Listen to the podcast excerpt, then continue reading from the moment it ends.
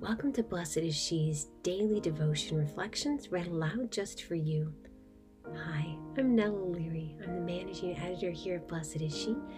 I'm so grateful to be able to share the words of my fellow writers, over 40 women from every stage and walk of life. We're so glad you're here in this sisterhood. We look forward to praying with you. September 16th, 2020. Today's reflection is written by Nell O'Leary. Love does all the things. What about Cyprian? My husband exclaimed excitedly. Cornelius?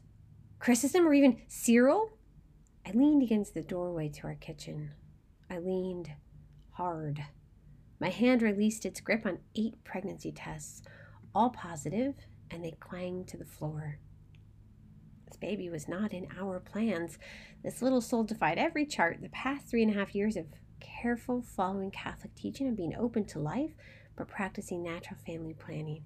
I had health issues, terrible pregnancies, and the last two postpartums had taken over a year each to recover from.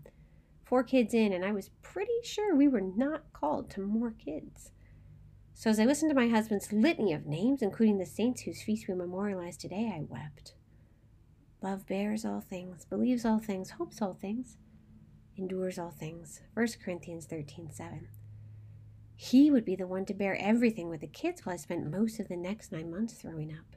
He would believe in me when I didn't think I could go through another night of nausea and dehydration. He would hope that the baby makes it into our arms. He would be the one to endure long days in the office and long nights at home. And yet, he was ready to partake in God's gift of love for our family.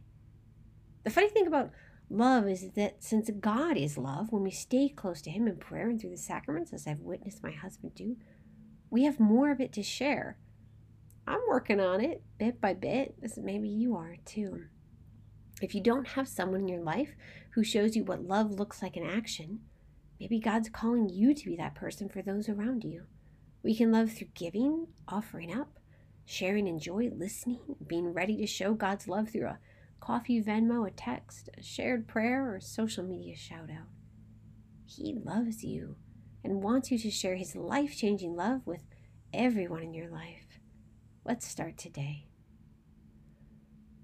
Lord Jesus, we thank you for this prayer and for this sisterhood. Help us to learn what love and action looks like today so we may be your hands and feet. We ask this in your holy and precious name. Amen. Thank you for listening. You can subscribe to receive our devotions via email at blessedshe.net slash subscribe. God bless you.